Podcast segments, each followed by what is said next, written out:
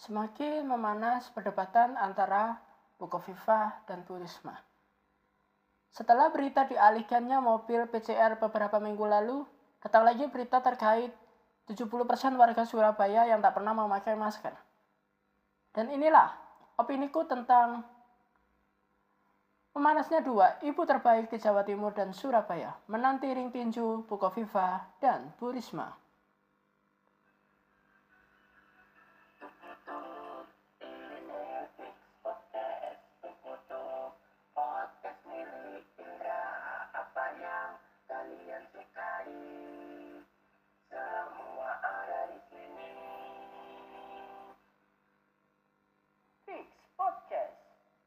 Menanti ring tinju Bukoviva dan Bu Risma bersama Indra Dewangga.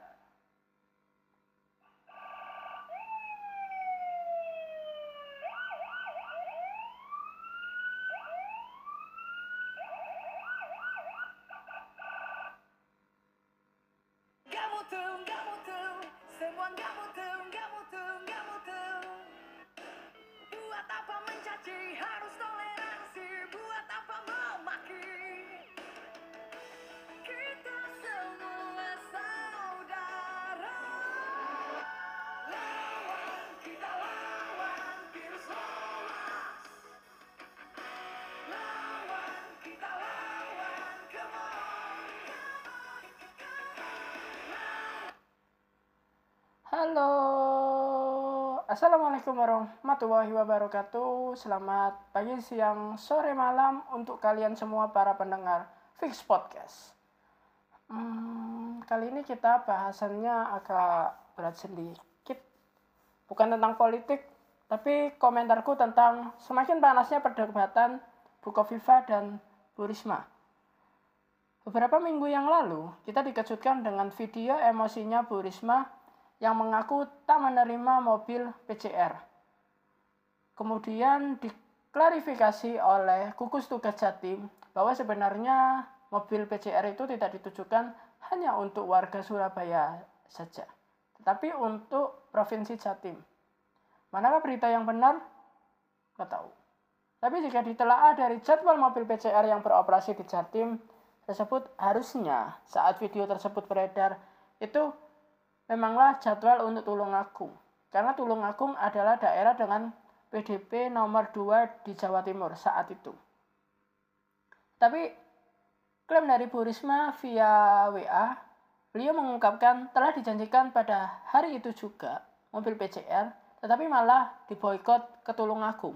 Siapa yang bo siapa yang memboikot? Nggak tahu. Manakah yang benar sekali lagi? Nggak tahu. Tapi pada akhirnya, ending berita ini adalah mereka berdua telah mengklaim bahwa ini semua hanyalah miskomunikasi. Kemudian selang beberapa minggu kemudian, kita dikejutkan kembali dengan berita yang sebenarnya, hmm, aku nggak tahu ya, itu berita berlandaskan fakta apa enggak. Kenapa kok gitu? Karena lagi-lagi muncul saling klaim antara Bukoviva dan Bu Risma. Bukoviva berkata bahwa menurut data dari analis FKM UNER mengatakan bahwa dari survei mereka 70% warga Surabaya tak pernah memakai masker. Dan itu ternyata didengar oleh presiden kita, Pak Jokowi, yang beliau mengatakan, "Wah, 70% itu angka yang gede. Tolong BNPB segera bawa masker dan face shield ke Surabaya." Waduh. Dan ternyata uh, saling klaim lagi. Kali ini datang dari Bu Risma yang memberikan statement. Beliau membantah statement yang diberikan Bu Kofifa. Bu Risma mengatakan bahwa, eh, masa iya 70%? Coba lihat di jalanan. Aduh, makin panas aja sih ini. Dan ternyata dan ternyata, eng ing eh, dem dem dem dem. Waduh, natural banget ya bangsanya. Saling klaim antara mereka berdua memberikan dampak yang cukup serius sih menurutku. Warga Surabaya geram dengan Bukoviva yang menurut mereka Bukoviva tak lagi memihak warga Surabaya. Selalu mencari-cari keributan dan selalu menyudutkan Surabaya. Bahwa Surabaya selalu salah di mata beliau. eh, kalau menurutku bener sih dari ya sudah sudah emang beliau nggak pernah kayaknya memuji Surabaya. Ingat nggak? Dulu waktu Surabaya dipilih buat jadi tuan rumah Piala Dunia U20 beliau juga malah menyudutkan GBT selaku home base Piala Dunia. Bahwa GBT nggak layak menjadi home base karena berdekatan dengan TPA tempat pembuangan akhir. Padahal eh, ini menurutku ya aku pernah ke GBT Eh, aroma sampah di TPA tersebut itu udah nggak kecium banget gitu loh menurutku. Apalagi di dalam stadion. Nggak bau sama sekali. Malah justru bau lumpia Aduh, kangen ya sama lumpianya GBT yang kriuk kriuk kriuk. Duh, lagi pandemi ini tapi kapan ya ke GBT kangen? Ya gimana ya? Mungkin eh, ini opini puncakku. Siapa yang salah? Bukoviva selalu menjatuhkan Bu Risma untuk menurunkan pamor Bu Risma secara sengaja atau Bu Risma yang memang udah nggak niat kerja lagi? Menurutku mereka semua nggak salah kok. Lalu siapa coba yang salah? Menurutku yang salah di sini adalah berita yang membuat situasi cukup panas apalagi dengan berita yang 70% itu yang warga Surabaya nggak pakai masker itu menurutku nggak tahu itu berita hoax apa enggak. Lagi-lagi aku ngerasa kalau eh, ini tuh eh, para pencari berita dicari sama tokoh-tokoh politik terus menyuruh eh, sengaja menjatuhkan Bu Risma dengan ya dengan pura-pura Bu Kofifa yang ngomong atau emang Bu Kofifa yang ngomong terus dibesarkan sama mereka gitu. Para pencari beritanya dibayar sama mereka. Dicampuri bau-bau aroma politik itulah. Ya Bu Risma semua tahu lah kerjanya beliau cukup bagus. Makanya banyak musuh-musuh politik yang sengaja menjatuhkan beliau. Ini masih opiniku ya masih mungkin aja ini yang terjadi. Belum fakta belum real. Kemudian dalam kondisi begini kita tuh sering banget kayak ngerasa berita selalu menggiring opini masyarakat. Seolah-olah berita semua itu emang real dan benar. Padahal menurutku beberapa ada berita yang hoax dan nggak mendasar dan kita tuh selalu nggak nyaring terus selalu tersulut emosi. Alah. Terutama berita 70% tentang warga Surabaya yang tak pernah memakai masker.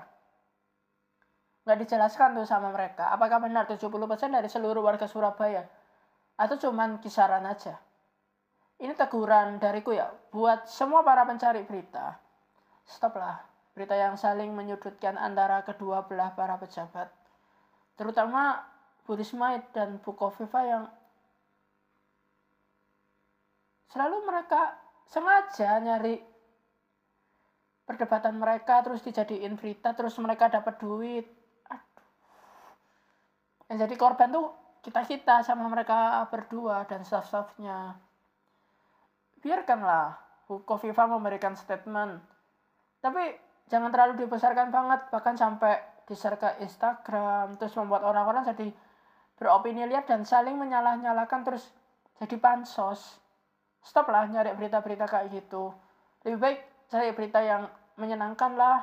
Terutama di fase pandemi ini tuh orang-orang jadi makin sensitif banget. Semua mereka rasa opini mereka tuh benar semua. Bahkan di salah satu akun berita di Instagram yang aku ikutin opini yang diberikan sama mereka netizen netizen gak mendasar banget gitu. Mengkritik tapi waktu ditanya solusi eh lari. Aduh coba deh dipikir. Kalau menurut kalian berita semua yang di share itu berita menyenangkan semua? Mungkin nggak kita semua tuh jadi nggak tersulut emosi? Terus nggak jadi saling fitnah? Bahkan nggak sampai ngomong kasar? Iya nggak? Tolong buat semua para pencari berita bijaklah dalam mencari berita di situasi kayak begini. Jangan semua kalian rasa berita itu real dan nggak hoax sama sekali. Jangan semua kalian rasa berita itu nggak berdampak buat para pembaca. Apalagi dalam situs masih canggihnya teknologi kayak gini. Berpendapat jadi semakin liar dan semakin bebas dan gak ada dasarnya sama sekali. Tolonglah buat para pencari berita terutama berita-berita tentang Bukoviva dan Bu Risma.